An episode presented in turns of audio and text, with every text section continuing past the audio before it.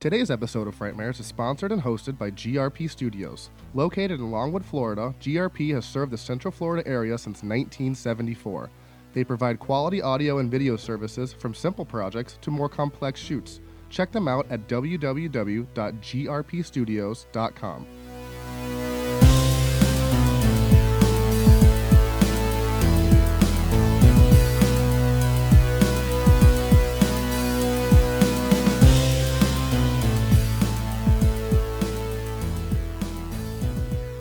Hello and welcome back to Frightmares. This is episode number eight. I'm your host, Austin Proctor, and staring at me across the table very weirdly is my co host, Miss Gabrielle Platt.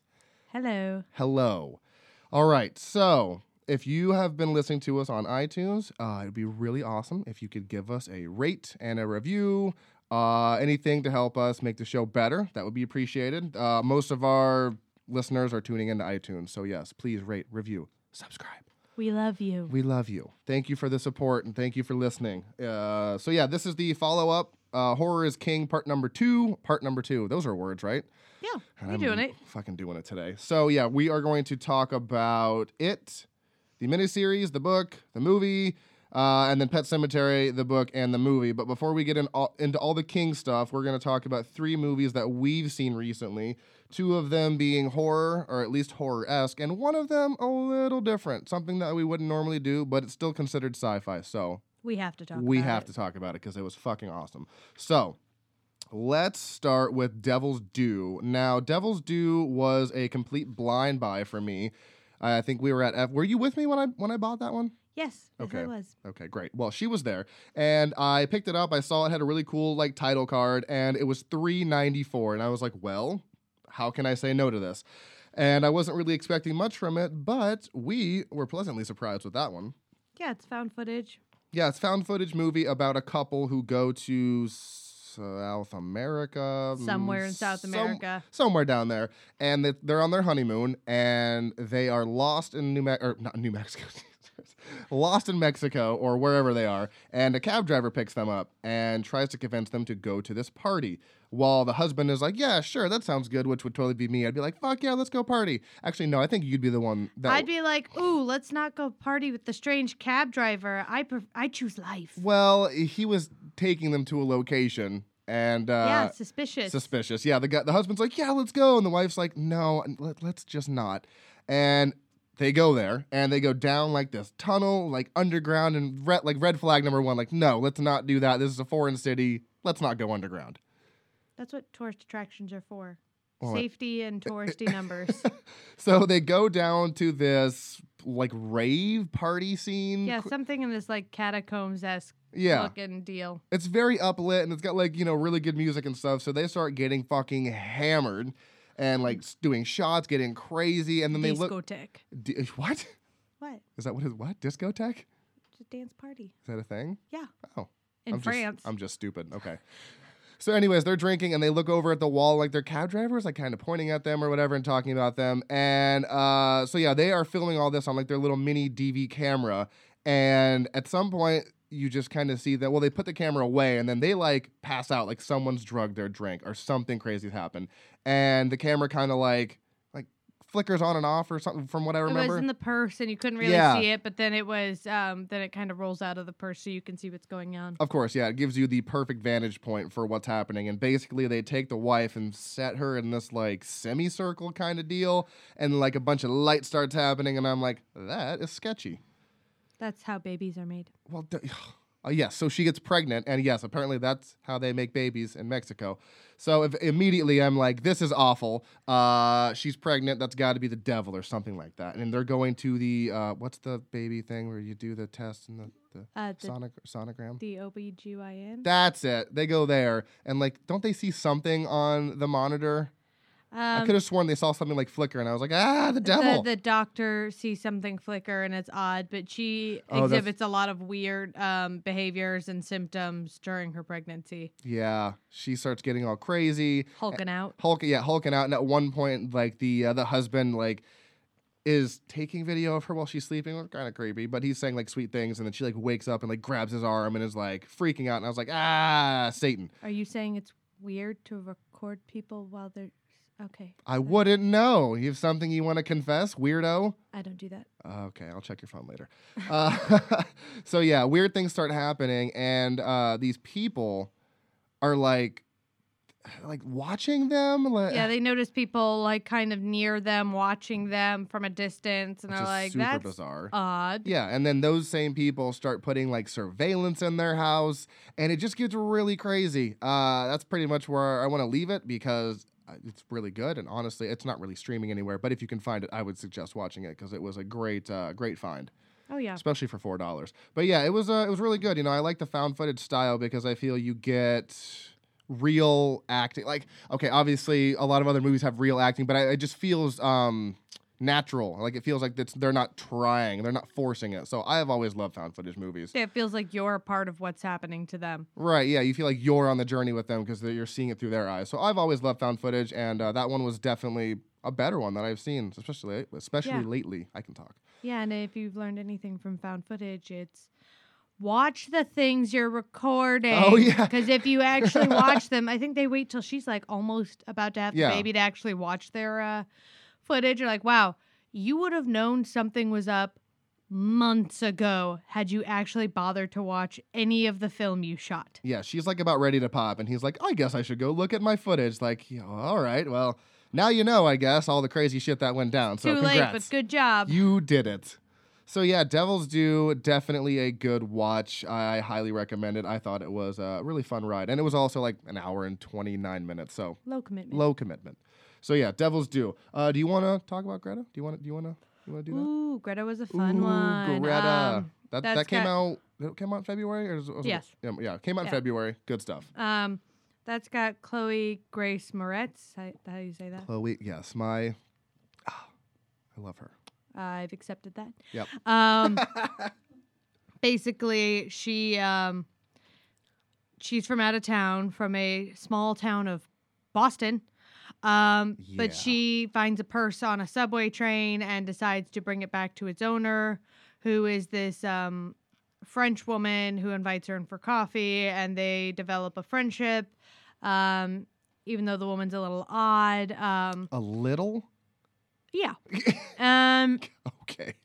and then she, uh, while being over there, notices or finds a cabinet by accident filled with the same purse that she had seen before. There are several of them. Yeah, there's like And 12. um, they all have sticky notes for who found them and everything. And then she realizes it's some sort of weird, creepy scam. She tries to break the whole thing off. And then that's when her new buddy Greta um, shows her true colors of being batshit crazy. Yeah, she was crazy when she goes over there to take the bag back.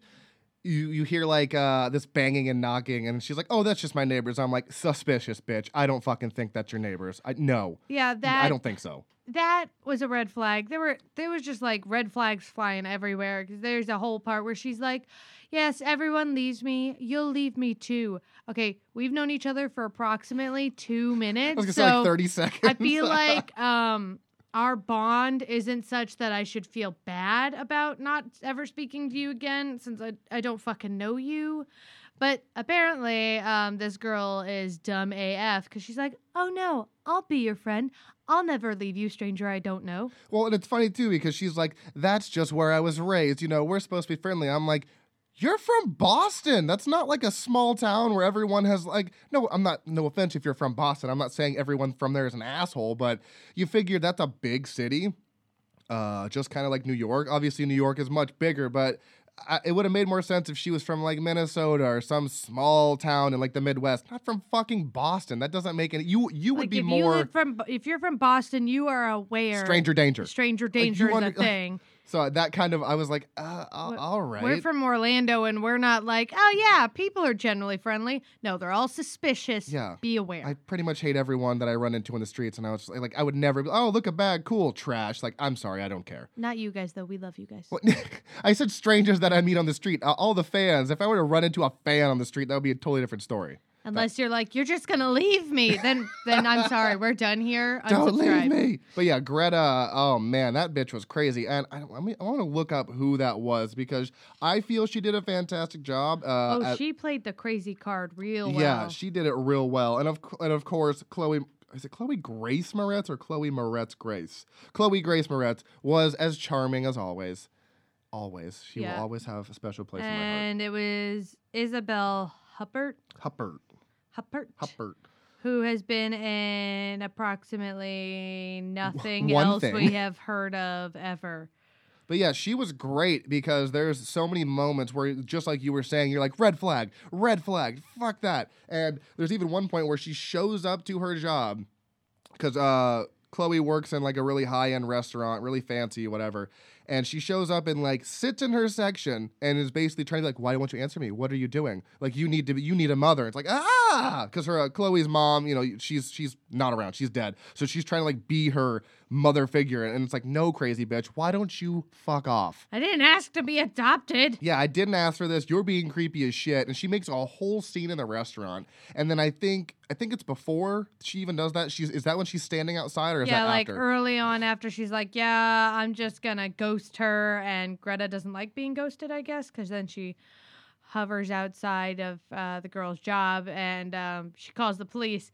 And I take personal offense to this portrayal of police because I like to think they're better than this. But the guy basically shrugs and goes, She can stand on public property, her rights are protected. Like, bro, your partner is literally four feet from her. He can't walk over to her and say, Hey, you're bothering the girl. She clearly doesn't want to talk to you. Maybe you should go, you know, move on with your life. She clearly doesn't want to be friends. Like, I feel like any good cop would at least take the 30 seconds to say, hey, you're making this girl uncomfortable. And he's just like, yeah, shrug, shrug. probably nothing's going to happen. Bye. And it's funny too because even her coworker, when she come, when Greta comes to the restaurant, she's like, "Is that your stalker?" And Chloe's like, "Yeah." She's like, "Good luck." Like, "Fuck you." How about fuck you? Like, what? What do you mean, good luck? It's a bunch of bullshit right there. Yeah, and we Shitty know people who have had stalkers who have had that happen to them Yeah. where their coworkers or their friends will be like, shrug, Shrug. just ignore them. wow, you are A plus support. Yeah, let's hope this never happens to you. Seriously. But yeah, Greta was great. It was uh you know, I saw the trailer. I was like, oh, it'll be cool, like a little thriller. But no, there was a lot of horror elements in there. There was a lot of like ah moments, like holy shit, I didn't see that coming. And uh, yeah, it was it exceeded expectations for sure. And uh, I know we were talking about this when we came out of the movie. Like every movie we've seen this year, fantastic. Oh yeah, I have no. like I haven't seen one movie that I've been like eh about. Like everything I've seen has been amazing. Oh, And yeah, it's been uh, a good time. yeah, really good time. So the ne- and the next one we're going to talk about is probably the best one I've seen this year. What do you What do you think? Um, yeah, yeah, no, I'm in love with it. So uh, that's that's good. Well, it's point. funny too because uh, I've heard critics say like January and February are like the worst time for movies for whatever reason. I'm not sure why that's a thing, but like that's the that's what I've gotten from listening to other podcasts. They're like, yeah, January, February. Like Leonard, I don't know if you know who Leonard Maltin is. He's like, a, yeah, he's a critic. He's like, yeah, January and February are the worst times, and I'm like, Well, this one came out in March, so What? Well, no, no, no. But I'm just saying the stuff that we've seen is like it's been amazing. So I don't, I don't know. I guess I don't see how it could suck because everything's been awesome. Unless maybe it's less box office revenue because less people are going to the movies this time of year. Because summer is really when people go to the movies. Yeah, it's true. And if that's the case, then I guess it's only going to get better from here, and I'm okay with that. But yes, I digress because I kind of went on a little rabbit trail there. Captain Marvel. Ah, Fuck yes, dude. Ooh, so good. That movie was great, and I heard a lot of like bad things about it. They were like, "It's not that good." It's like, okay, it's just another superhero movie. Uh, do not listen to that at all because Lies. Captain Marvel was probably my now favorite Marvel movie uh, to date. I don't know about you. No, same. Um, the representation of women was fantastic. Um, the because yeah, it is really like an origin story, so to speak. Um, but they don't put it in the same like basic format of oh start as someone and it's not as linear so they really they really took a different route to tell the same style of story which i think is what some people didn't like was that it was a it was once again an origin story like with spider-man they didn't do an origin story but in this case they took it a different route they went a different way to do the same thing and i think that's why i enjoyed it more because it wasn't the same format but it was the same story Yeah, uh, well, yeah, and I feel like they did it so many times with Spider-Man. You know, by the time Homecoming came out, that was like the third adaptation of it, and you're just like, just get to him, you know, being Spider-Man. But yeah, this was definitely different because you're right. It does tell the story of how she got her powers and stuff, but it's not like A to B. It's kind of like start in the middle and then kind of explain the beginning and the end and all this crazy stuff. So yeah, Yeah, like, and it's it's really just about her embracing her inner strength and um, like being who she was meant to be. And I, I think they did a great job, and Brie Larson nailed it. yeah, she fucking killed it. I know she's been in a bunch of other stuff, but like that was really the first time I can remember that I can remember seeing her in anything. Uh, my bu- Scott Pilgrim. she was in Scott Pilgrim. She's the ex girlfriend. oh my god, are you um uh, not Ramona? Ramona? No, No, uh, the blonde chick that sings, right? Yeah, Oh my god, uh, that's Brie Larson. what is her name? It's something stupid. Vanity, Vanity. Serenity, uh, Charity. um, Hold on, let me look it up real quick. I, I did I did not know that Brie Larson was in that. That's fucking crazy. oh yeah, she was in it. She uh, did really good in that one Are too. Are you sure? I don't see her. I am 100% sure. I don't think so. I think I'm right, and you are unless wrong. she's like not. Oh, there she is. God. Oh, Envy. See, it, started, Envy. it ended in a Y. I was It ended in Y. It started. With, oh, that's so crazy. I was just gonna start rhyming words till it worked out for me. Okay, but yeah. Anyway, so she did a great job, and uh, also uh, my heartthrob was Gemma Chan. Oh my God. She was yes, I know you're also in love with her now. I'm in love with all these people. I'm sorry. Okay, Captain Marvel is now 79% on Rotten. Tomatoes. It is certified fresh though. Sort of thought. Really, it's 79 certified fresh. Wow. Yeah, um I thought it needed to be like in the 90s to, for it to No. be certified fresh. no, it Oh. doesn't. Um Well, shows how much I know. and then it's got a 62 for audience score. I'm guessing a bunch of dude bros did that. I don't know what it was because like Probably because it was the first time a woman was taking charge of things. God there was no stereotypical, oh, I've got to swoon over a guy thing. There was no romance in that. Literally, her love story was her love between her and her best friend. It was a love lost between best friends, a love found between best friends. But it had there's- nothing to do. There was no like, What's I've the- got to get the love of a man to be stronger. okay, but where where's that in other superhero movies? Like what? wh- Are you what? Oh. Seriously? I, I guess I really don't pay attention to the romantic parts. I just pay attention to the. Yeah, like action. Captain Marvel had um oh what is her name? Wow, Uh this is going great. Why don't you Why don't you pull it up on IMDb? I'm pulling like, it up right now. Like Uh, what's her name with my iPad right in front of me? Thor had Jane, Who the fuck is Jane? Natalie Portman. oh wow. Um guess I don't pay attention. yeah, even uh, Avengers had um, at one point they had that little thing going between um, Black Widow and Hulk. Well, yeah, I mean, yeah, but that's not like the main focal point of the story, though. Peggy, Peggy Carter. That's who Captain America falls in love with. And You said he- you said Captain Marvel. oh, I said I meant Captain Get your America. shit together. Sorry, well, yeah, I mean, there's like little love interest, but like there, that's never been a focus. Like, a, like, oh, this is the focal point of this movie. But I'm saying, like, in a lot of female-driven movies, it's always Well, like yeah, yeah. also they're usually something about romance, Yeah. and um, can't think of what the test is called, but there's a test that um, movies have to pass um, for whether or not they uh, woman or two women have had a um, conversation that does not uh, directly involve them talking about a man. In most movies, don't pass that test. Most conversations women have in film about a guy. Okay.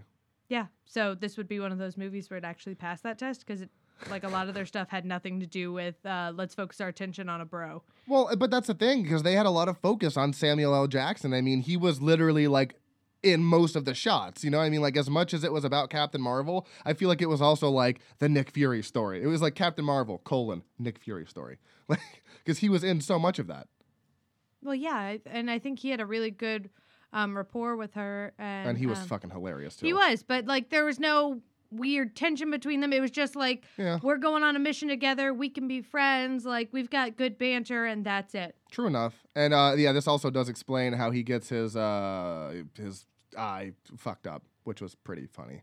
Yeah. The origin of how that happened was great. And all I will say is Goose. You will understand once you see. Goose was the fucking hero of that movie.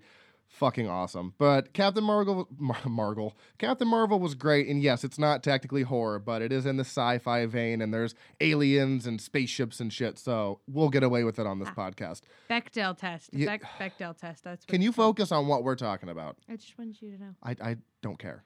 Well, yeah, of course you wouldn't. You're a man. Sh- wow. Ooh. Wow. Burn. That's yeah. Give me some ice for that if you're gonna burn me. Jesus. Okay, so those are the movies that we've seen recently. All good, all recommended. Go out and see them. And if you're gonna see Captain Marvel, go see it in Dolby because apparently that's better than what we saw it in. oh, I don't know. Like there, Spencer was telling me the other day, like, oh yeah, Dolby's way better than IMAX, and I'm like, I, I don't. fantastic. I don't know the difference, but I will I will do that next time. So yeah, if you're gonna go see it, check it out in theaters because it is awesome. Oh, the only thing I had a problem with about Captain Marvel was the weird black bars that kept appearing and disappearing. That's more of a cinem- or a, more of a formatting issue that has nothing to do with the film itself. I'm just saying it was weird because it was like full screen, widescreen, full screen. I'm like ah, and I told you they screen. did that because the theater we were in was I know. reformatted for IMAX. It's not technically. Well, I just wanted screen. to tell the listeners, for God's sakes. Jeez. So, yeah, that was the only thing I had a problem with. Everything else was amazing. So, yes, go see all those movies now. Stop the episode, go watch them, come back. Don't do that. Keep listening. so, let's get on to the topic for the episode of Stephen King, It, and Pet Sematary. bum, bum, Bum, bum, bum. Okay, so let's kind of talk about the book, the miniseries, and the movie, and then kind of, you know, talk about what we liked and didn't like. So let's start with the 40, 44 hour. Forty-four. What? It's over 40 hour book. So why don't you kick it off because you're going to explain it much better than I will. Okay, so um, most people have the basic premise on it. Um, a uh, boy is killed by a clown in a drain. Um, everything starts out that way Yeah, everything. in life. Everybody's had that happen in their life. I didn't lose an Um, arm, and I'm still alive. But yes, I did have that occurrence with the clown in the drain. yeah, I mean, who Scarred hasn't? me. Scarred me for life. Um, so a little boy dies, and it is the brother of a boy named Bill. And um, through a bunch of experiences and circumstances, he and six other kids who are elementary school children, um, They're like 11. which is elementary school, Yeah. um, make friends with uh, make friends with each other. Um, and they've all seen this clown in some form or another and decide they have to stop it because no one else in the town is acknowledging um, what's going on and all the strange disappearances that are happening. And um, they they basically go to fight it and um, it comes every 27 years. And 27 years later after they've defeated it once they have to come back as adults and try to remember what happened and defeat it again. Um, That was a really good, quick summary. it's basic Basically, Bas- everything that's what happens, yeah. and you know, but in 46 hours. in 46 hours because that involves a lot of flashbacks because um, the book is set up from the perspective of the adults having flashbacks as kids Well, it's trying to really- remember It's really set up as almost like Mike's diary because Yeah. he's basically the one that is the, I guess I'll call it the watcher, if you want to call it that. Yeah. Because he stays behind in Derry while everyone moves on with their lives, and you know he watches for it, and the second it comes back, he calls everyone. Yeah, and um, the book is set up partially from him telling what's going on. Um, he talks about other occurrences because because it Pennywise comes every 27 years. He talks about things that have happened in the past for hundreds of years, um, and instances where it was there and talking to people who had probably seen it but not really noticed they had seen it or not really realized what they had seen. Yeah.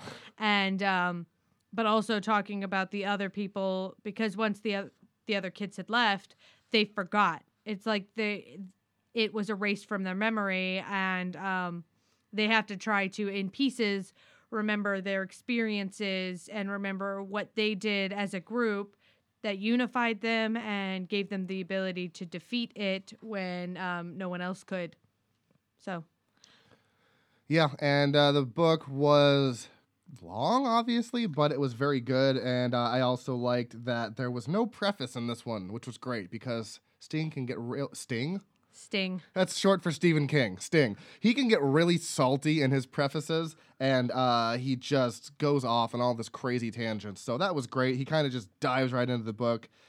And yeah, this the book basically starts with the scene with Georgie, and then after that, it goes to Mike, and he starts calling everyone like, "Okay, it's back. y'all need to come back. And they don't really remember until they start talking to him for a second. They're like, oh, yeah, Derry. Mike. Oh, yeah. Oh, repressed memories. Oh, God. like, and they just start remembering everything. And they're like, oh, fuck. So they all leave and go back to Derry. And we're not going to spoil too much of the adult portion, Right. only because um, you know the new movie's coming out, and um, while the TV series also did the um, back and forth between the adults and the kids. If you've seen the uh, the newer It movie, um, you know that they only address them as children, and we will be getting the adult version, though there will still be flashbacks Yeah. um, to them as kids. Because yeah, they're all the kids are st- on, on the IMDb page for the new It, so they're obviously going to do flashbacks. But yeah, after uh, Mike calls everyone, they all start going back to Derry to you know fight it and defeat it. Hopefully this time. But yeah, I don't want to talk too much about them as as adults because what you just said. But I will say on that note of them being adults, I did love this scene in the book with Bev and how she got away from her shitty husband. I thought that was probably my favorite of the calls. I thought that was great. Yeah, because she essentially, her father was abusive to her in a, um, seriously, was that the 1950s? It was 57 and 84, I think. Yeah, and so basically, 58. like in a really like, oh, the man of the house um, does what he needs to do to keep his kids and his Yeah. family in check, kind of. Weird, ba- like backhandedness and then yeah then it takes a weird rapey turn which they did kind of address in the um the book and the or the uh, miniseries and the movie um luckily it was much more toned down than the director wanted because the director wanted a full on attempted rape scene and all the parents of the kids who were starring in the movie were like no Yeah. yeah we'll- we're not doing that we'll but thank to- you Yeah, we'll that. get to that because that, oh, that is Um, something that has haunted me since I listened yeah. to it. she essentially um, marries a guy who's exactly like her father and exactly like um, the bully that torments them um, as kids. And the uh, bully actually was much more like the kid who portrayed him in the movie. I thought did a great job. He was very creepy. The he was really low key in the TV series though. Yeah. But in the book, I was honestly m- more afraid of him as a kid, not as an adult, but as a kid, I was afraid of that kid more so than I was Pennywise because Pennywise was taking on your deepest fears, but Henry Bowers was just batshit crazy, like has no moral compass, has Mm-mm. no boundaries because at certain points they are genuinely afraid he is going to kill them. He even like poisons a dog just Oh, to get yeah. back at one of them. well, he poisons, uh, it's Mike's dog yeah. because uh, Mike's dad stole his No, chick. uh, no. Mike's dad got um, Henry's father arrested that's right. after Henry's father killed all of his uh, chickens There we in go. a ra- in a racist act. Yeah, so he poisons Mike's dog and then just sits there and watches him die. I'm like, you sick fuck, what's wrong with you? Yeah, he My basically God. spends a long time getting the dog's trust and then poisons him and then ties him to a tree so he can watch Yep, him die. And then just sits there like, ha ha ha, like, ah, you you are like 11 years old. What the fuck happened to you, bro? Yeah, and then his dad like pats him on a ba- on the back and gives him a beer for doing it. Like what? what the fuck? Yeah, Henry Bauer. And then what was the friend's name? Uh, Patrick. Patrick. I'll go ahead and talk about this real quick since we're on the subject of fucked up kids because it wasn't in the miniseries and I don't feel like they're gonna do this in. Well, no, they would have. no, already, because they they killed him pretty early on. yeah, in they the killed. Patrick pretty early in the suit. That he was the kid with the lighter and the Yeah, yeah tall, gangly one. tall gangly one that dies in the sewers. And in the book, he murders his was a baby brother. Yeah. Yeah. Because he's not getting the attention anymore. And yeah, so just kill your brother. Just, you know, just go ahead and put the pillow over his head and snuff him out. Like, oh my God, what is wrong with these kids? Yeah, he also didn't think that other people were real, so Yeah. he didn't see a problem with that. He thinks he's the only real person, and everything else is just fantasy. It's he, yeah. The kids and the Henry Bowers and Patrick are some of the most fucked up characters I've ever. yeah, Yeah, they're they're genuinely disturbing. genuinely disturbed and just fucked up. yeah, and they actually really, really played down Henry Bowers in the miniseries Yeah. um, because he had a couple of scenes, but not near as much interaction. But the kid who did uh, played him in the movie, though, he seriously he did a great job. He had good crazy eyes. Wait, uh, Henry? Yeah, Yeah, and uh, you know it's funny because I just remembered because in the movie when he's shooting the, the cans, he like makes his friend put the cat up there. So maybe that was kind of like a nod to that. a nod to and him killing I think it was the like a hint at that yeah. that lack of boundaries he Exactly. was developing. Maybe that's what. Maybe that was Um, kind of throwing like a, oh, I guess, homage or whatever you want to call it to.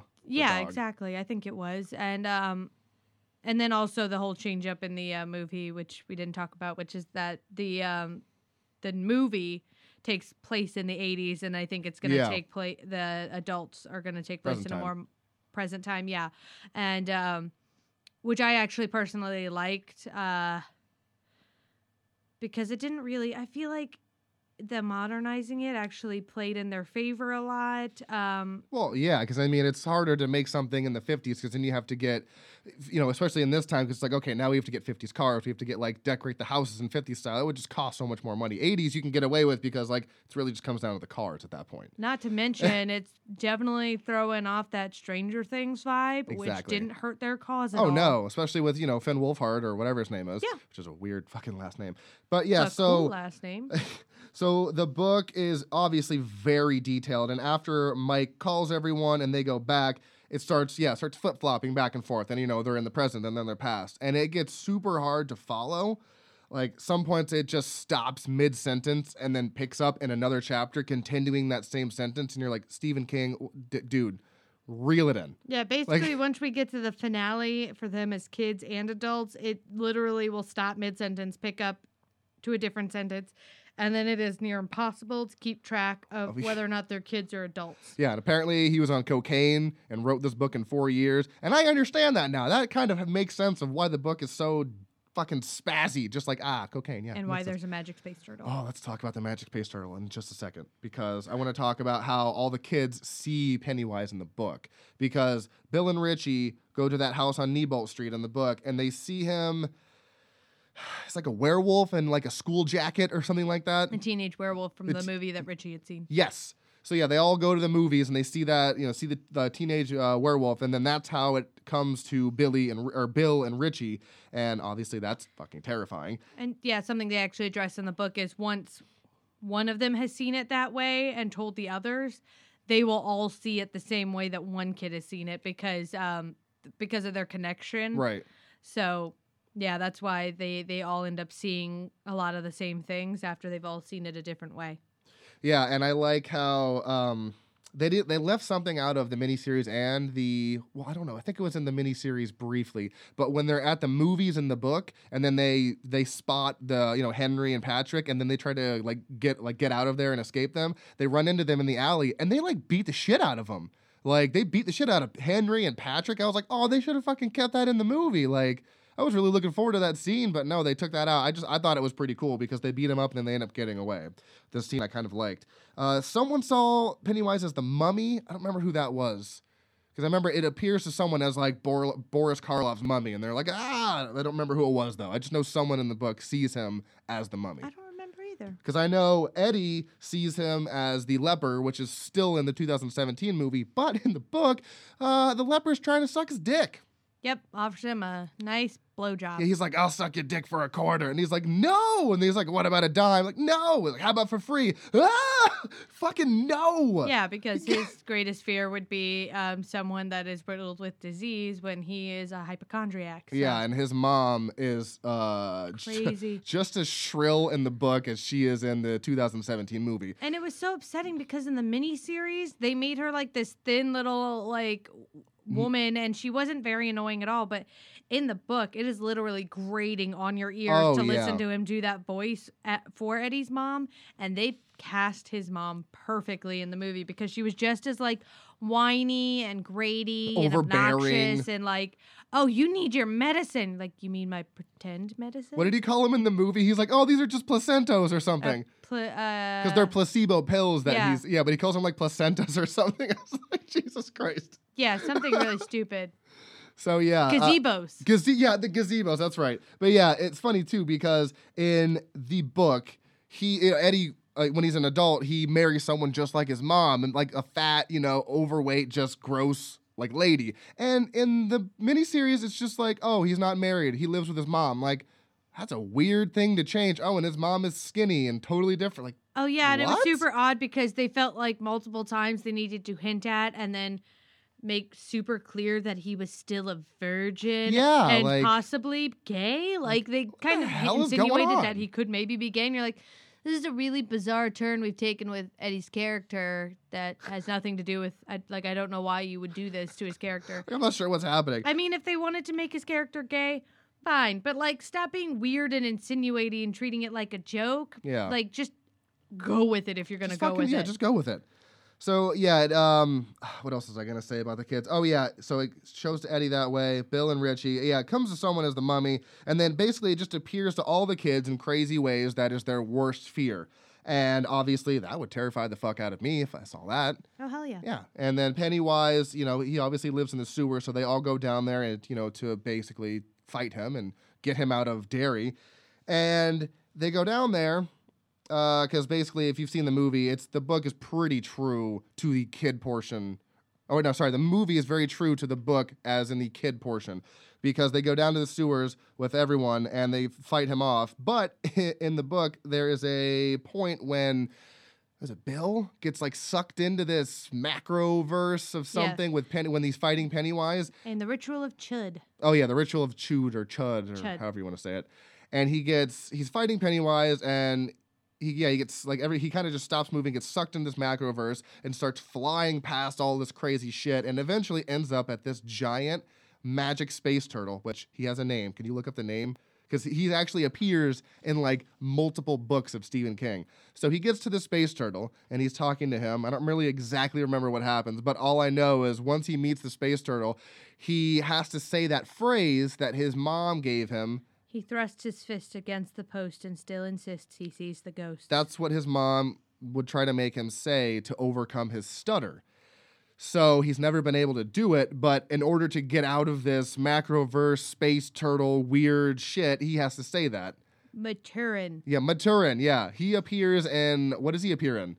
Oh, he appears in like three of the um, Dark Tower series books Oh and shit.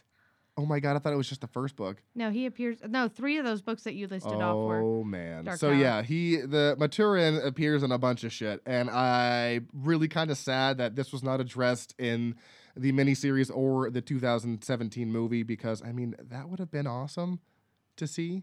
Just a giant like, oh, I'm sorry, I created the universe. I had a stomach ache. What? What are you talking about, I'm bro? actually much happier with how they did it. Um, I just wanted to see a space turtle. I know, um, so but cool. the way they did it in the TV series, flat out, it was just ridiculous. It was so anticlimactic and Yeah. goofy, um, which they couldn't like. They really couldn't help that. It was the time period and everything, but um, and budget. But Yeah. in the book, it was really interesting. Um, totally bizarre, but I really liked how they did it in the movie because in the book, it was about Bill facing off um, with Pennywise and defeating him basically in his own mind Yeah, it became and- more about just him. and which was great because at one point they literally like oh i need them so i can defeat him like oh so they're basically like stepping stones for you to get to him which is ridiculous because the rest of the book they're talking about how important it is that they do this together Yeah, they need to be unified. and in the defeat him. movie they actually do unify Yeah. they unify and they they all play a part and all go after it at once which is the whole reason that pennywise has to withdraw because he can't fight all seven of them at the same Well, yeah, time and how awesome is that scene when he's just he like when someone attacks him, he comes at them in the way that scares them, and then the next way that scares you know like every and time he starts warping he starts warping into all their biggest fears. So that scene was awesome. yeah and also i really appreciated how they um made bev so much stronger a character because she does In have the, her in the movie, Yeah. Oh, because yeah. in in the book she has her moments where she's stronger, but she tends to be this still have this very strong damsel in distress presence. she's also on. got a complex from her father. Like yeah, I and mean, then they make that defining to who she is as a person, yeah, which is disappointing because then it kind of implies, oh, if your dad was an a hole to you as a kid, then that means you're never going to be able to find yourself as a person when you're an adult. And um, in the in the TV series, she was even more so. She had one strong moment when she fought off her husband, and then damsel in distress the rest of the time. She was basically useless. yeah. But in the TV, uh, in the movie, she was like She's a badass. she's a badass. She stands up for herself. She does her own thing. She, you know, doesn't cry when the girls are mean to her at school. She um she's braver than the boys. And then Yeah, even she's the bravest of out of everyone. Oh, absolutely. and then like even when Bill decides he's gonna go into the house on Neibolt Street, she's like she just looks at everyone else when they volunteer to stay out. Like, are you fucking kidding, guys? oh like yeah. seriously? It's like who's going in first? And she's just like, I guess I'm going in. You bunch you- of sissies. Like said, you're all just standing here. And then and Pennywise even gets pissed off because he's like trying to scare the hell out of her and she's like, You don't scare me anymore. And he can smell that she's useless now because she doesn't feel that fear. Yeah, because that's the whole thing. He tries to get as much fear out of someone as he can because it makes the killing better or They're some shit. They're, yeah, they're tastier when they're more scared. And she's like, no, you know what? How about this? How about fuck you? I'm not yeah, scared of you. uh, because and I I loved that because that's not something that comes up a lot in films. It's a lot of, or especially for women, it's a lot of like, oh, I'm just gonna curl in a ball and cry, and she's like, how about go fuck yourself? I'm not scared of you, and that I know that means that I'm not as useful to you as you'd like me to be. Right, yeah. No, it was uh, the book was great. Uh, it's it's a like I said, it's a long read, but it is it is a really good book because it goes into such detail that you just don't get from you know movies and miniseries. And I don't want to talk too much more about it. Oh, except for the uh, I love the part when because you know Henry gets blamed for the murders of Patrick and all that, right? And all the missing kids. Yeah, all the missing kids, he somehow gets blamed. So he's in the loony bin. And he's looking out at the moon. And this is true in the book and the miniseries. He's looking out at the moon, and then Pennywise just pops on the moon. Like his face just appears on the moon and starts talking to him. He's like, Hey, Henry, I need you to do something. Mind you, this is obviously when they're adults. Pennywise is like, Yeah, I need you to go kill all the kids because they're back in Derry. Because, you know, I can't do it. Tried to do that once, didn't work. so he goes to like basically leave, and one of the guards comes in, and he's got like a roll of quarters and socks because he that's how they I guess. He just got a roll of quarters in his hand because they're Oh, not allowed was- to have nightsticks. Oh, that's right. So yeah, they they have that as their defense. So one of the night guards comes in the room because he hears Henry, and so he looks to the left of Henry, and you see a guy in a clown suit and the head of a Rottweiler. Now, and I, you know, when you hear that in the book, you can get a sweet image in your head, and then you go to the miniseries, and it pans up from the feet to like the neck, and then it stops, and then the next scene is clearly just a dog like in a studio with the cl- with the clown suit on, just barking. I'm like, oh my god, that couldn't have been more magical. I thought that was so funny. I was cracking up when we were watching that, Yeah. and uh, so that's yeah, that's really about all I want to say about the the book. You don't want to compare. Well, no, no, no. I'm just saying that's I, I want to compare, it, but I'm saying I don't want to talk too much more about the book because Oh. you know it's it's mainly them as adults. You know, it's it's a lot more focused on them as adults. But I will say that uh, Richie has a uh, no, Bill has a has has a, has a ponytail, and I thought that was oddly- Tragic. Yeah, just like oh, you've got huge glasses and a ponytail. Okay, Yeah. yeah. so Um, yeah, book was great, but yeah, let's let's talk about the miniseries and how how it was compared to the book. Um, definitely for the most part, it followed along the same like the setup, but they took some weird liberties with the uh the miniseries that I think um were kind of disappointing. Now that I've listened to the book, like it's not that I don't love the miniseries because Tim Curry is awesome. Tim, He- yeah, he plays a good and I feel like he does a very close to the book depiction of Pennywise, which was really nice. But they made some really bizarre changes. Um, Yeah, like with Eddie and you know his wife. He doesn't he doesn't have a wife in the miniseries. He's living with his mom. Like, okay, weird. yeah, and like um, Bev and Bill are both redheads, but they're both not redheads. And for some reason, Richie is a Yeah. redhead in the beginning, but also not when he's an adult. yeah, because like, it's played by as a Seth kid. Green. Yeah, he's played by a kid as Seth Green. I'm like, so you have a redhead in here, but he's not playing the red. Okay. Weird, bizarre. Yeah, because Bev is described as like a fiery redhead, and she's like what blonde in the miniseries, She's like, like brunette. dirt- dirty brown Just hair. like, okay, why couldn't you just got like Molly Ringwald or something? She was probably available. and also a full-grown adult at that point. Yeah. That's what I'm saying. She would have been perfect for the adult version. She was busy doing the stand, okay? Oh shit, that's probably true. Whatever. it's Um, just such a weird choice to just drastically change. yeah, they they made some odd changes. I think they um downplayed some more important parts and then skimmed past some other things that they shouldn't have. But uh, Yeah, because obviously they can't have the whole scene with Eddie and the leper. They did a totally different scene, which was cool. You know, like in the shower with all the shower heads kind of poking out and the water getting super hot, and Pennywise just like you know rips the hole wide open. It's like, hey Eddie, like yeah, that was cool, but you couldn't have just like just just not kept the you know kept the part out of sucking your dick. You could have just like still had the leper, still had made his face fall off. No, okay. well, I think they go a totally different way. yeah they had like they kind of had the leper, but he was talking to Stan because Stan apparently had a lobotomy and decided to wander into a random house because it was calling to him, and it was and that was like the whole scene for the house on Neibolt Street. Yeah, it's only in that it's in that one scene in the miniseries, right? That's it. Yeah, and like- that and while it doesn't play as big a role as it does in the movie, um, it was important in the book because it was the first time that they realized as kids that their belief in the fact that they could hurt Pennywise was what was actually making it work because um, if they didn't stick together and believe it, nothing could hurt them. But because Right. they truly believed that what they were doing was going to work, then they could cause him pain and they could stop him. And um, that was really important. But they they made it the house much more of a more of the opening to the sewers in the in the movie. Yeah, in the movie, because yeah, that's where you, they went underneath the house, and that's or in the basement or something, and that's where he was like sliding down the well or whatever the hell it Yeah. was. But yeah, the the house in Neville Street is a big factor in the movie or in the book, and it's it's pretty you know heavily used in the in the movie too. But it's, yeah, it's much more important in the movie than it is in the book. yeah, and then the miniseries are just like, yeah, we'll just do one scene of this, and I was like, Like, did you see oh, that house? There it is. Did it done? All right. And yeah, the miniseries just did so many little things. Uh, See, what I've noticed with the King adaptations and like The Shining that we've watched, all that stuff that we've watched, it's like so true. And then they kind of stray away. And then they get to the end and they're like, scrap everything we have. We're going to do it totally different. And I'm just like, King, you're involved in all of this stuff.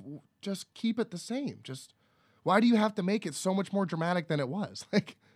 Like, I- like, that's that's been true in everything we've watched. I, I think he does a great job writing. I also think that he should not be involved in his own films. Yeah. Um, Because look at because he just makes such bizarre changes. He's like, hold on, I've got new ideas. Like, bro, you already wrote the story. Stop. He's like, hold on, I, hold on, I've got an idea. Wait, twist it.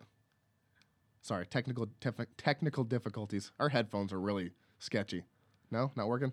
Yes, they're made out of cardboard tubing and suction cups. No, no, no, no, no, no. We've got tin cans and string. That's how we do this. Anyways, so yeah, King is just kind of all over the place uh, when he actually puts because he does the screenplays for most of the movies, and yeah, it just gets to a certain point where you're like, you have the idea, King. Why don't you just keep it true? Because you've kept everything else true. Yeah, I mean, um, he he did the same thing in The Shining though, where he just like Yeah. took a weird right turn, and we're, we spent the last ten minutes of that movie going, "What, What the, the fuck is happening?" Now the stand is pretty like yeah, the stand was like the only one he didn't go crazy in. The ending was still a little different, but that was the definitely the truest. And then you get to it and you're like, what, what the hell are you doing? Why are you making these choices? Because I just don't get it. And I guess I can finally understand now why people get so frustrated when they watch stuff after reading it. Because these are like some of the first books I've actually ever read. Not much of a reader, but if I can listen to it, it's cool. So yeah, I, I'm finally understanding the frustration with people like it wasn't true to the book. What the hell are you doing? And since it was both done by King, you're it's even more confusing because story's right there in front of you. Yeah, which is actually why I'm um, a bigger fan of the the movie um, because they made changes. But if you're gonna make changes to the story, they better be good changes. Well, yeah, all the cha- and- yeah, you're and right. all the changes they made in the story um, for Horrifying. for the movie, not only did it make it scarier and make the danger feel more real, um, but it also like it dealt with a lot more of them needing to be unified. They really like built on that a lot more. Um, they really just like fleshed out some of the basic ideas of the uh, the book that were talked about over such a long period of time. They Yeah. weren't as, as as strong, but they're like, let's bulk up those ideas. Let's bulk up the danger because, yeah, even in like like we had said, like the bully in the book was more terrifying to me Oh, than yeah. Pennywise was, but in the movie. The danger from Pennywise felt real because there were instances where he was there and they didn't even know. What in, in the book or like in the movie? when, like in the library where there's the old woman Oh, standing yeah. behind Ben, and Ben doesn't even realize. Yeah, that like yeah, that what I love like totally agree with what you're saying because I love the changes that they made because they were horrifying. Like the like the ending and how he appeared to everyone because he appeared to everyone. I mean, he did appear in the movie as a leper, but obviously he didn't ask Eddie to suck his dick. He was like offering him pills like you better take your pills, Eddie. And Yep. then there was one scene where he had he like threw down his hand and it like you know the wolf hand came out, which was like homage to him as the wolf. And there was another thing that they threw homage to. Oh yeah, and then when Mike uh, saw Pennywise for the first time, he saw all the hands coming out of the uh, it's like the the meat, whatever it was, Yeah, the the back door to the um the butcher shop. the butcher shop. Yeah, yes. and that was homage to the Black Spot, which was a really big part in the book because that was uh, a place where his father had worked, and also Dick Hallorann was mentioned in it. Yep. If you know him from The Shining, yeah, he was a he was a cook at the Black Spot before he moved over to the Overlook. But yeah, so all the homage that they threw in was great to the book because I didn't get a lot of it, and then I read the book and we watched the movie. I was like, oh, so yeah, they're kind of throwing little nods and gestures. Yeah, like they even had the um the kids from the Easter egg hunt for at the um ironworks explosion, like and way back when the Oh, ironworks exploded, and then um well during a huge Easter egg hunt, and uh, like lots of children died and body parts were found in trees, and it was horrifying to hear about. Yeah, that was Ben flipping through the book. Yeah, but then Ben ends up like seeing those kids, and I like how they used things that had happened in the past, um, because those were real events Oh yeah. to scare the kids even more because you know things that are grounded in reality are often more terrifying than things in your imagination because Yeah, I can agree with that. I mean they've they've really happened. Yeah, and like seriously, the the the movie was so good. If you haven't seen it, uh, what are you what are you doing? What are you doing? What are you doing? See, yeah, because Get it the together. the movie was great, and uh, it yeah, it was it stayed true, but it also kind of did things a little differently. But those like you like we've been saying, they they were a good different. So, is there anything else you want to say about that?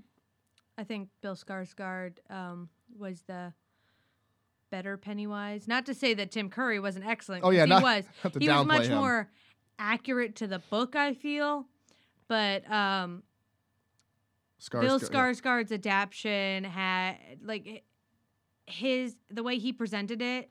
He had that off-putting feeling, but he also had that weirdly cheery voice that made it kind of enticing to want to talk to him. But then he'd immediately shift into something more off-putting at the same time. Um, yeah, he was so fucking creepy. yeah, and plus he could do that weird thing is with his With eyes. the- yeah, with his eyes going apart, like yeah, because yeah, like you said, Tim Curry was great, but I didn't, re- I wasn't a fan of his voice really. He was kind of like, "Hiya, Georgie," and I'm like, eh, it's kind of weird. But yeah, Pennywise with the really high pitch, just, uh, you're really freaking me out, dude. Absolutely. And I remember when we were we uh we were sitting down in the theater, and you looked at me and you're like. I wonder how gory or bloody this is gonna be. And then Georgie's arm just gets ripped off and there's blood everywhere. And you're like, oh, that gory. Okay, yeah. This is gonna be one hell of a fucking movie. Yeah, that was a that was an immediate start. Um, because I, I remember when I watched the miniseries that kind of just showed that he was being pulled and then Yeah. cut to a different scene and they're like rip his arm off. I'm like, holy shit. Yeah, and, like, and CG was a little wonky, but yeah, it was, I was like, I was like, oh my god, okay, this is what we're dealing with. Got it. Only in that scene. Everything else was magical. Everything else was great. Yeah. So yeah, that was that was it. Uh, uh, uh, get it, get it. That was, that was it. Okay, so I should not be a comedian. Thank you. So yeah, uh, I- recommend you know reading the book. The miniseries was special, but I definitely recommend giving it a watch. And if you haven't seen the 2017 movie, get the fuck on it because the new one comes out this year. So we recommend it. Go see it. Do it. Now, don't look at me like that. Now, okay, anyway, so yeah, we recommend all that, but nonetheless, let's get to Pet Sematary, which was amazing. What do you think? Yes, no? I really liked it. You really liked it? That's it. I, don't like it as much as the other ones, but I still thought it was really good. Wait, okay, so we talked about our favorites of the first episode. We talked about, has this changed your favorite of the four that we've listened to? No. It's- Pet Sematary is the last one? Really? Yeah, I also What? now have to wedge Firestarter in there, so it's going down another You notch. really? Yeah.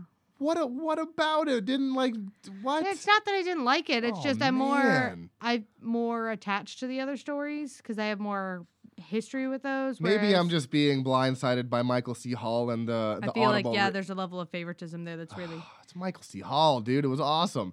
So I'm really mad at you. You don't even like you don't even like the book. What are you gonna put Firestarter in front of this one too? Absolutely, You I am. son I of a think that book is excellent, and I really can't wait to get to the end. You have not even seen the half of it yet. Okay. Oh, so Heard yeah. While we're on the subject of Firestarter, there is going to be obviously more King episodes. Um, we're sh- we're both listening to Firestarter right now. I've got Salem's Lot. I think we're going to do Cujo. So we're just going to keep updating you on the and uh, Carrie. yeah and Carrie. So we're just going to keep updating you on the live or the lives, the uh, stories of Stephen King, and doing as many episodes as we can. Yeah. Also, um, just an FYI, the Carrie book is going to be read by Sissy Spacek, and oh yeah, that's awesome. which, if you know anything, you know she played Carrie, which makes it fantastic. Yeah, that's- the that's gonna coolest thing ever. That's going to be so awesome. So, yeah, we will uh, pretty much do a King episode as, as often as we can just because it is fun to talk about them books and how they compare to the movies and vice versa and stuff like that. But nonetheless, let's get, let's get to Pet Sematary. Got distracted. I'm sorry.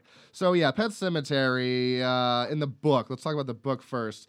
This uh, he ha- he has a preface in this one, and King says in his opinion that this is the most frightening book he's ever written, and uh, it's one of the ones that skates. He says it's not going to be the one that scares readers the most, but it was based in like something that happened in his life. Obviously, not with the death of the kid, but it was ba- it was an event that happened to him, and it's funny because he wasn't even going to publish this book, but he owed Doubleday, which was his publisher at the time, he owed them one more book. So he and all he had at the time was Pet Sematary, and he like talked to his wife, and she was like, "Well, just just put it out there." So that is the only reason why Pet Sematary got published, and I'm thankful for that because it's awesome. Uh, so yeah, as as most of his stories do, it takes place in Maine. Uh, it takes place in a town called Ludlow, Maine, and it follows the Creed family: Louis, Rachel, Eileen, but she's referred to as uh, Ellie. as Ellie, and Gage and their cat Church. And they're moving to Ludlow from Chicago because Louis got a job at the University of Maine. And you know, they pull up to the house, and Rachel's like, "Oh, this house is beautiful." They get out, and they meet their neighbor Judd, who comes over and uh, starts talking to them. And then he sees that they see this uh, the path, right? Yes. The path that's on this. Well, in the book, it's like behind their house. And in the movie, it's just directly next to the side of the road, real subtle. yeah, it's like it's like oh, right there. You mean it's got it's even got like rocks that are on the side of it, but in the book, it's just tall grass with a path that's been cut. I think they did it in the book just to like signify that, or in the movie just to like signify that it was like this is where the trail is or whatever. So he tells them, "Oh, we should go up there. You know, I'll, I'll show you around." And of course, they do. It was a bad idea, terrible idea. And they see all the, uh, you know, they go to the pet cemetery. They see all the, what are they? Wow, what am I? I can't. I'm blanking. Tombstones, markers, whatever you want to call Markers. them. Yeah, and they all have funny things written on them. And then they see the deadfall, and it's like, yeah, we should just. which is a pile of trees at the back of the uh, cemetery. Yeah, big giant pile of trees that's like kind of like, you know, encompasses the pet cemetery. Uh, and then you want to talk about his first day uh, on the job? Because that was stressful in the Um, book. Holy shit. Yeah, because he gets that job at the uh, university um, medical office. Um, and yeah, whatever it is, it's something. and the first day he uh, he has a patient come in. Um, everyone's screaming, covered in blood. Uh, the guy's got his head cracked open, and he's basically dying on the floor. Yeah, he's bleeding out pretty bad. Yeah, and um, basically, he gets left alone with the guy, and the guy starts saying odd things to him, um, Yeah, like really weird things. like, Like, talking about the pet cemetery, talking to him by name, and like, "How you Louis is like, name?" "How the hell do you know any of this?" And uh, then that guy ends up visiting, or like he ends up dying in he his dies. arms. Yeah, there, just like minutes later. Yeah, but then he ends up dreaming about him that night at the pet cemetery. Um, Well, he comes to his house yeah, in, the, in his dream. in his dream, and then he like walks through the front door, and he's like, "Oh, I just must be dreaming," like because he just went through a door. And then he wakes up the next day, and he's like, "Oh shit, there's like dirt and mud in my bed. Oh, I must have actually gone there." Yeah, because he he follows um the guy to the pet cemetery, and um the guy tries to warn him not to go past Pascow, it. Pascow, that's his name. Pascow, That's- yes. I just remembered. Um, not to go past the pet cemetery, no matter how much he might want to. yeah, it's just like it's just a bad idea. Don't do that. And he, yeah, he thought that was all a dream until he wakes up. He's like, "Oh shit, okay." Uh, so yeah, he uh, re. Uh, oh no, and then let's what what happens after that? After all that, oh yeah, he sends the family Away for Thanksgiving. away yeah. for Thanksgiving, and Judd calls him. And by the way, Judd says Rudd for road for for whatever reason. He didn't say that in the movie. Super upset. Felt betrayed. Taking that real personal. It was just funny because like that there Rudd is, is a bad Rudd. I was like, that's a weird way to say Rudd because your name's Judd and you live in Ludlow. Weird things are happening. You're Okay. rhyming a lot right now. Well, no, that's that's the funny thing because his name's Judd. He says Rudd, and they live in Ludlow. I was like, what is going on with all this? So he, anyways, getting really off topic here. He calls Louis and is like, oh, I think this might be your cat over here. And he goes over, and turns out it is. It's church, and he's like, we got to go right now. He's like, where? He's like, to the pet cemetery. So they go to the pet cemetery, and they go past the deadfall, which is exactly what Pascow said not to do. yep. Yup. and uh, they end up going to this Micmac burial ground, which were Indians that were indigenous there a, a- a long time ago or something. And they bury the cat there. Cool, great, awesome. And the cat comes back, as you can all pretty much assume at this point, because it has some. Feel like the plot's not super secret at this point. I, yeah, I mean, it, I didn't even, I hadn't even seen the movie or read the book, but I basically knew what was. I mean, it's called Pet Sematary. You're gonna bury your pet there; it's gonna come back to life for for, for some reason. So he comes back and uh, he smells like death and he's acting all weird. And then Ellie and the family come back and she goes to pick up Church because it's Ellie's cat. She's like, Ew, Church, you stink. And like really doesn't want to have anything to do with him, which I found kind of funny. And uh, after all that, uh, what else happens after that? I'm, I'm drawing a blank right now. I'm sorry. Um, basically, some time goes by, and um, to keep it short and sweet, uh, the Oh, I'm sorry. I'm sorry. I'm just trying to Uh, explain stuff here.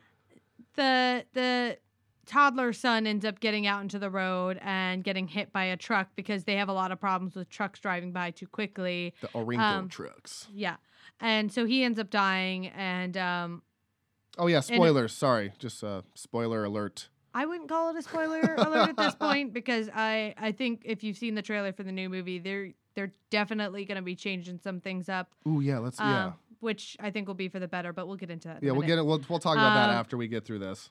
But basically, the son dies. He is heartbroken, and the neighbor Judd comes over and is like, "I know what you're thinking about doing.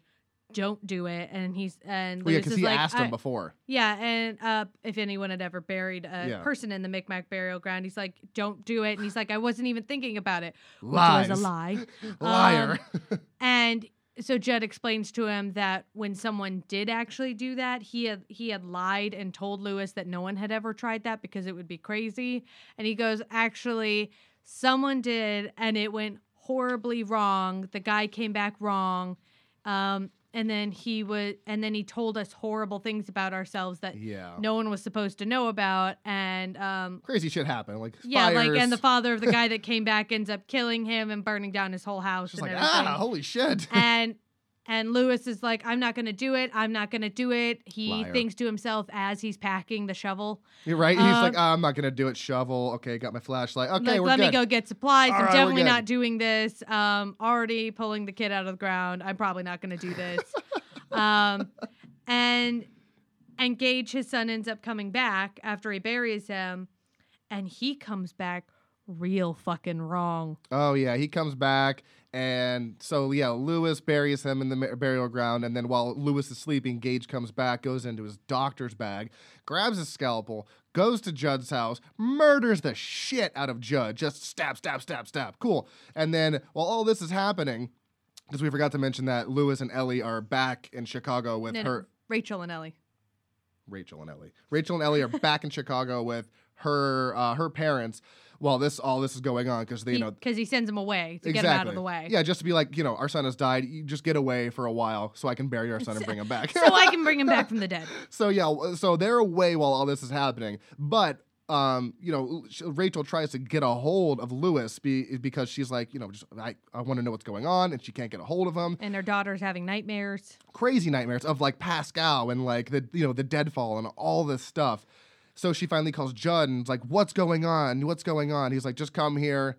I'll tell you." So she fucking gets on a plane and then misses her connection, drives all the way up there.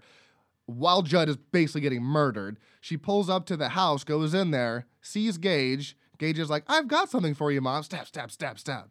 She's like, "Oh my god." He stabs her, to be clear. Yeah, not not him. Sorry. So yeah, so Gage comes back. He murders Judd, murders his mom, and then Louis finally wakes up, notices that there's a mysterious car over at Judd's, goes and to lots of muddy footprints. yeah, muddy footprints throughout his house. So he grabs like syringes and morphine, like, all right, we're gonna, we're gonna, we're gonna go do this shit because he obviously knows what's hap- knows what's happening. Yeah, because once he figures that out, he goes and looks in his bag, notices the scalp Right. missing. He's like, Aha. ah, shit, this was the thing that I was like, ah, he probably won't come back all evil. I'm just going to do it anyway. And he's like, ah, shit, he came back evil. He came back evil, son of a bitch. So yeah, he goes over to Judd's house with a bunch of morphine and stuff and sees Church outside, goes ahead and pumps him full of uh, morphine, goes inside, sees Gage. They have a little scuffle. It's really it's kind of uh anti- yeah, Anticlimactic. it's a little anticlimactic in the book because it's just like morphine, dead. Uh. Well, like, oh, That's okay. not true. He sits on the kid first to pin him down, and then he pumps him full of That's right. morphine. Then he pumps him full of morphine, and then he just burns the fucking house down. But he does get Rachel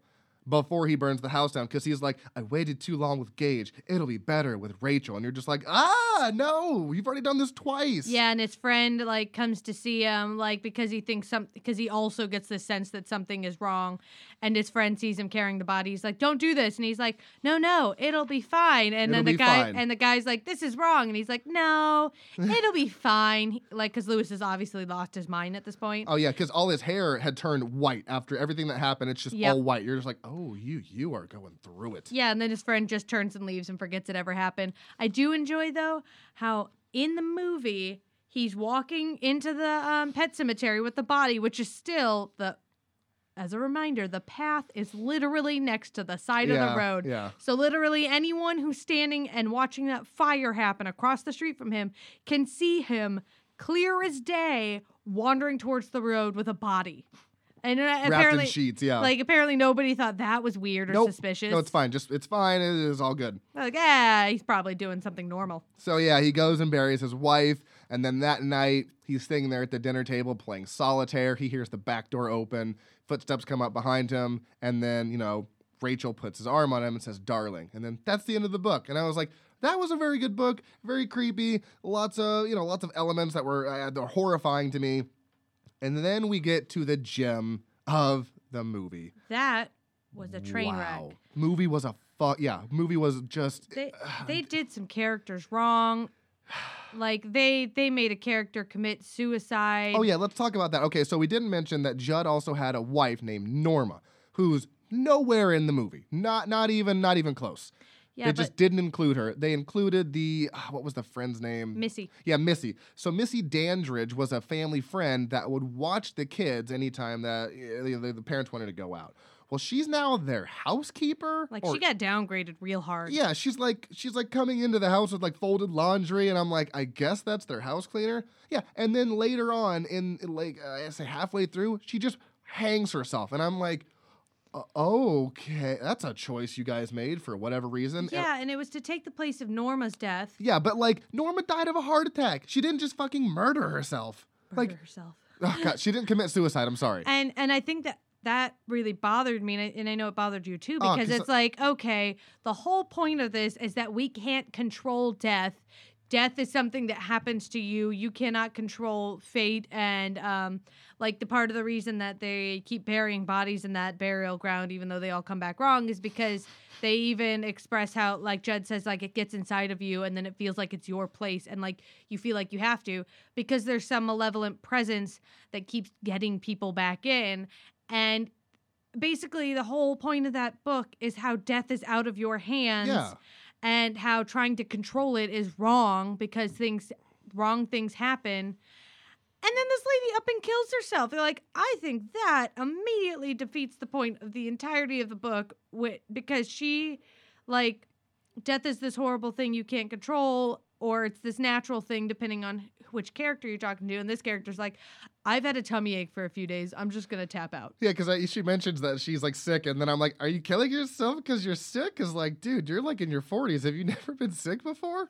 Yeah, Some because she's like, oh, my stomach hurts. And then Murder. she hangs herself. Like, all right. Like, what? Eh, so yeah, yet again, it's King just being like, you know what? We have this great thing here, but you know what? Let's just change it all. Let's just change it Because even Church in the book, he kind of strolls into the garage when Louis is working, kind of like, you know, wraps around his feet and is kind of being like weird, but he's not being crazy. In the fucking movie, he comes in from working and Church is just like, I was like, ah, what the fuck? Like, Church is like, the demented, crazy, batshit cat. And I'm just like, uh, I mean, I get why they did that, but like, you're kind of like way over dramatizing this right now. yeah, they also kind of did. uh They kind of made Gage a little slapsticky. oh yeah, Uh, because um, in the book he's super creepy because like um, the same spirit that had possessed the the first person that, that had been buried in the Micmac burial ground, um, that spirit had been telling Judd things about himself that were all bad things. Well, later when the spirit possesses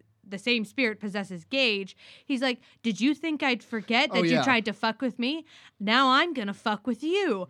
And he's, ta- he's that's when Gage is talking to Judd. yeah, Yeah, and um like the same spirit comes back and that's part of why he goes to kill judd because he remembers him and he's the only one left out, out of that group yeah, because every Um, other every other one of his friends has died, and he's gone Yep. to that pet cemetery and showed people that pet cemetery, and it's like, dude, stop it.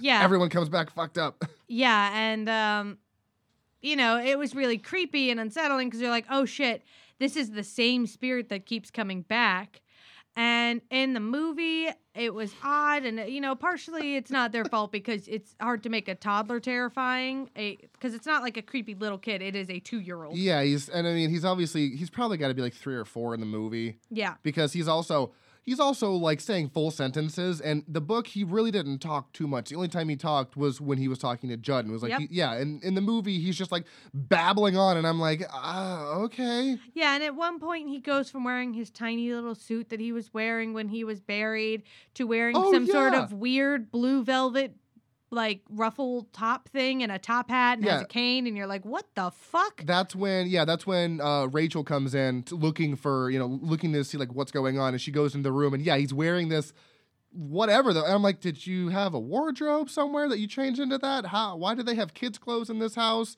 What, what what's happening? Yeah, and Like, also what's going on? he like takes Rachel's body and Louis finds her when she drops from the attic like cuz she's hanging but also like how did a 2-year-old even if it had some sort of weird supernatural strength like physically well yeah this is yeah That- this is in the movie that make sure you specify. Yeah, in the movie. In the movie. Um that would be like a, a hamster trying to drag a baby up a flight of stairs. Like even if you had crazy hulk strength you were also proportionally way Yeah. smaller so you could not physically do that because you would go off balance immediately and but somehow he manages to get her into an attic Yeah, and not only that, but like there was something that there, he put like it's like the attic you have in a house where you have to push up a piece of wood and then move it. So he got her up there and then moved the wood back, and then like it just fell out of nowhere. Just like okay, she's she's hanging now. What?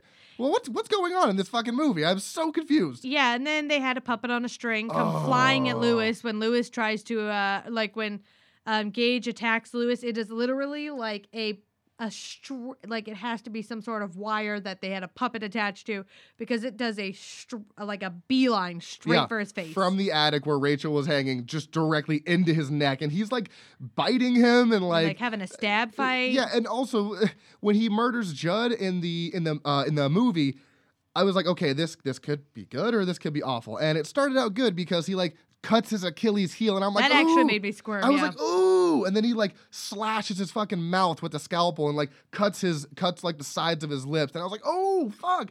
And then he just starts biting his neck, and I'm like, are, are we watching a zombie movie now? Yeah, was they like, added a weird zombie element because even the guy that had been brought back before had also Yeah, had was, like a- eating a foot, but like like, that had nothing to do with the the book. And I'm like, why couldn't you? You okay? You cut his Achilles heel, you slice his mouth, then just start stabbing him like in the book. But no, you're just like, "Ah, rah, rah, rah, I'm gonna bite you. ah, rah, rah," which like, was super funny because Oh, it was a two-year-old going, like, "Ah, rah, rah," I was just and- like, I was like, which was "Oh God." adorable. Yeah, was but also creepy, but it was also super funny. But because he basically then gets into a bizarre, weird like Yeah. knife fight with Louis, yeah, like, but it's like a puppet attached Oh, to a grown man. it was so bad because the puppet's just like doing this really jerky motion, and you're like, okay, I get what you're going for, and I'll give them credit because it was '89, but it's just like, dude, I've seen better practical effects. Come on, man. yeah, that's why I'm excited that it looks like they're going to kill the daughter instead of the son in this one because she's Yeah, in the new movie because um she's older, so It'll it's going to be, a lot easier to get a, uh, do more with her, and also girls tend to be creepier. Yeah, and We're yeah, creepy fuckers. I don't know how old she's supposed to be. I think she's like eight ish, She's eight or nine. eight or nine. So yeah, it'll be much easier to have a good child actor. Hopefully, hopefully she's good. Oh, that reminds me. Sorry, but Well- the girl in the mo- the the original movie sucked. Oh yeah, the girl from yeah the, from the movie from '89. She was very whiny and very um. How do I'm I say a this? cue card. N- what? It looked like she was Yeah, a cue card. it looks like someone time. was just sitting over there, like, okay, this is your line right here, and she's like, okay, follow the bouncing. b- Okay, got it. Yeah, okay, let's go with that take. Like, all right, yeah, that move. That movie was just such a disappointment, honestly, because I had I thought I had heard good things. Maybe I was wrong, but bitterly, this is just bitterly disappointing. I was like, yeah, that was something that was definitely made, and I watched it. That's about it.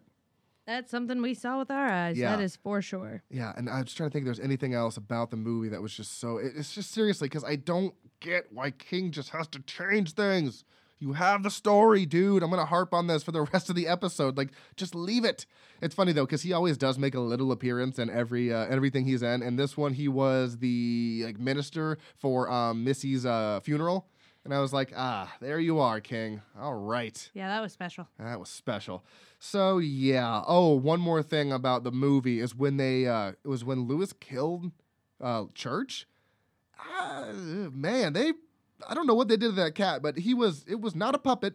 They stuffed him with something. Obviously, I know they didn't actually poke him with the syringe, but like the cat is immobile. His eyes are wide open and he's just like flopping around and I'm like, "Oh, okay. I don't know what you're doing to that cat, but I feel like PETA would be upset." I feel like he had to be like stoned out of his mind. Or I something. guess. I just feel like they put that cat through some hell because I was not okay with that whole scene. So, yeah. So, Pet Sematary and it, good stuff. I recommend everything besides the Pet Sematary movie. It was it was just bad. dumpster fire. So, um, you want to move on to some trivia? Sure, Okay. Well, triv like play trivia. I, I understood. Okay. You ready? You Yes. want to do this shit? Yep. Okay. So we have gone through this once, and now we're going to go through it again. And every time we get a question, I'm going to put a little dot next to it. So that way we can go through this whole fucking deck and not hear repeated questions. Although going through this time, we, we probably will, but it's, it's fine. It's fine. It's, it's fine. Don't It's worry fine. about it. All right. So I think I won last time. So I'm going to go first. Okay. Okay. Oh, did you? Oh, it's purple. Sorry, it's purple. So first to three. Hopefully we can get this done quick because God, every time we play, it takes forever. Okay. What actor portrayed Sheriff Eben Olson in 30 Days of Night? Ooh, what actor? Yes. John Cusack. Did you not see 30 Days of Night? I saw once, like like when it first came That's out. embarrassing. It was Josh Hartnett. I don't even know who that is. I'm sure if I saw his He's face. an actor. Ooh, really? Thought he was a whatever. Wow, couldn't even finish that insult. I didn't have any insults. Shut up. Your turn. I didn't have anything. I'm sorry. I was really drawing a blank. Orange. Aren't you glad I didn't say banana? I'll fight you. Okay. Uh, ooh. Ouija, Origin of Evil, 2016, was based on a product sold by what company? What company sold the Ouija board? Mattel. Close. Hasbro. Damn it. Do, do, do, do, do. Mark that one off.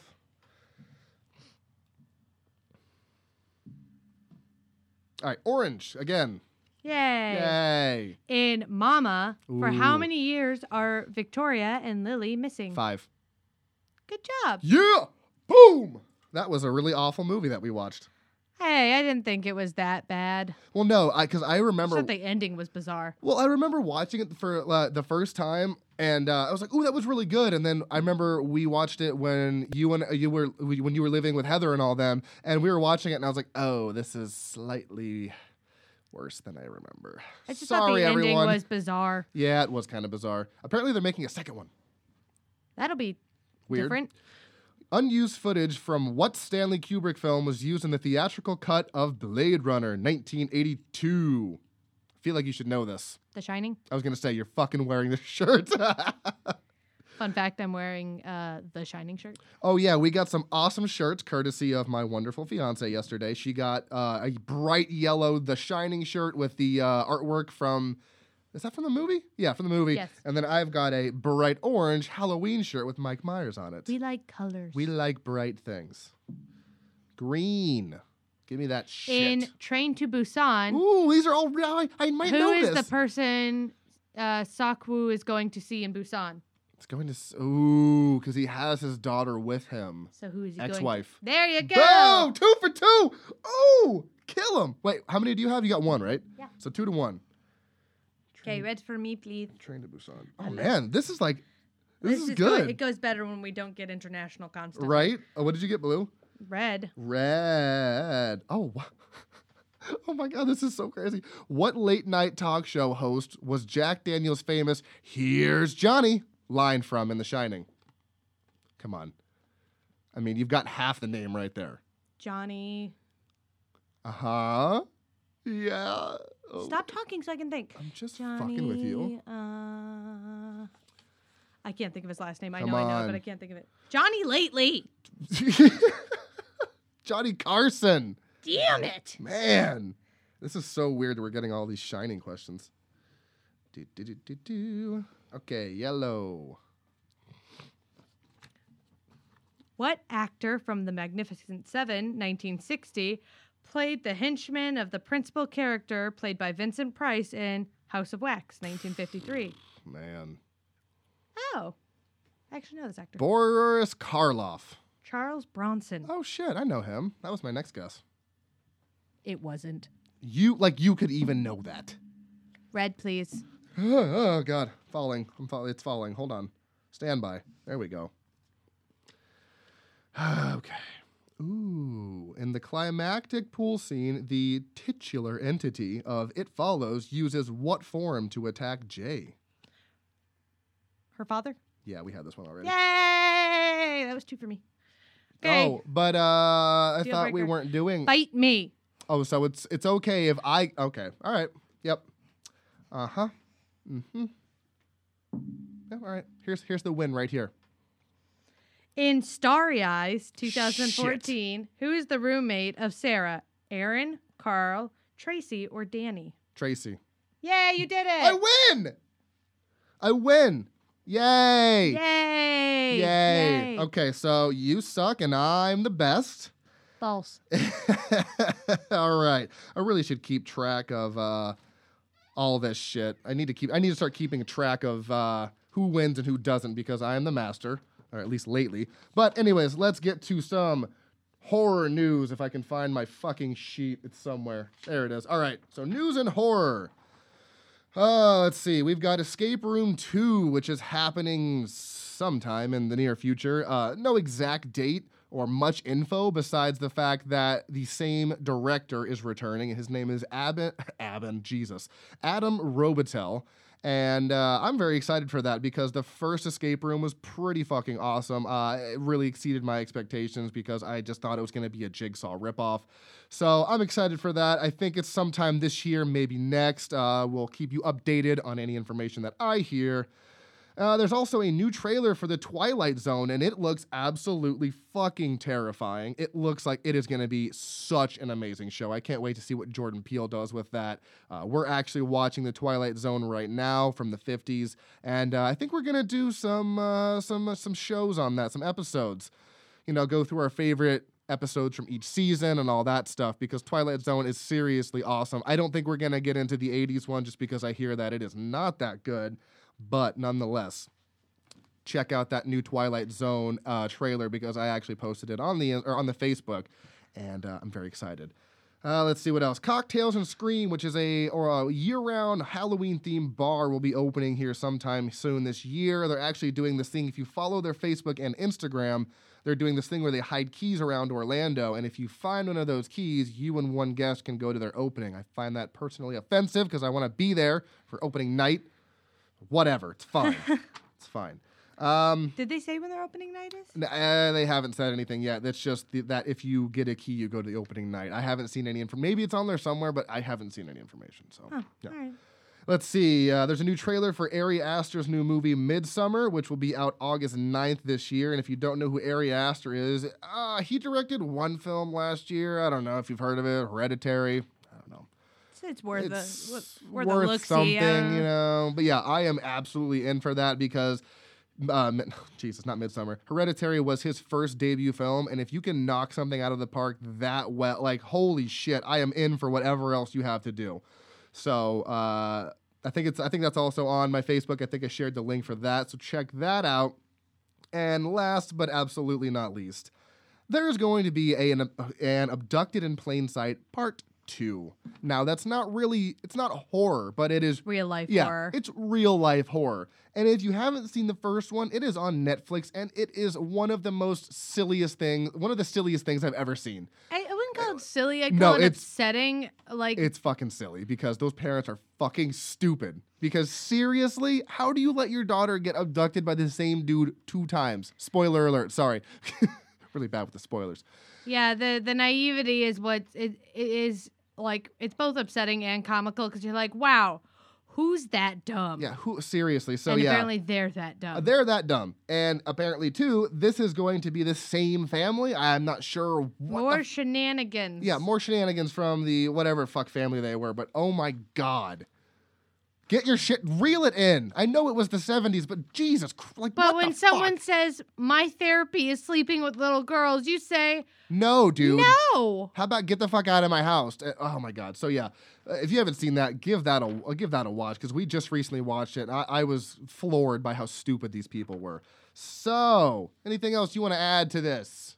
Anything? No. Wow. Your con your your contribution as my co-host is just getting worse and worse. Why, why, why do I even have you? I don't know. I'm I'm, sorry, that was mean. I'm gonna cry about it. It's I'm gonna sorry. go in my journal I'm just later. kidding. No, just kidding. You're the best. You are awesome. I, I'm very happy that you started this with me because uh, yeah, you're, welcome. You're being very very snarky right now. I don't like it. I don't know what you're talking about. Oh, whatever. Oh, let's see. I don't think I have anything else to say besides rating and review us. I'm gonna rating and reviewing us. I'm really good with the speaking today. It's great. Words be hard, yes. I'm, s- s- I just I try to think of stuff to say and then it just comes out all jumbled. And I'm sorry. Probably should be a Fun fact: we're human, not robots, and uh, that makes our English not so good. Really, you're not? You're not a fembot? Thank you for that compliment. But yeah, Uh, so yeah, I think the next episode is going to be what is the next episode going to be? It's episode number nine. Scream, Oh, that's right. Yes. My my favorite series. Yeah, so we are gonna do an all ghost face episode, Scream one through f- four. Four. There's We are four. not talking about the TV series. We just don't have that time. Yeah, we might get into that at a later point of time, but yeah, we're just gonna do all four all four movies, talk about how awesome they were for the '90s and what they did for horror.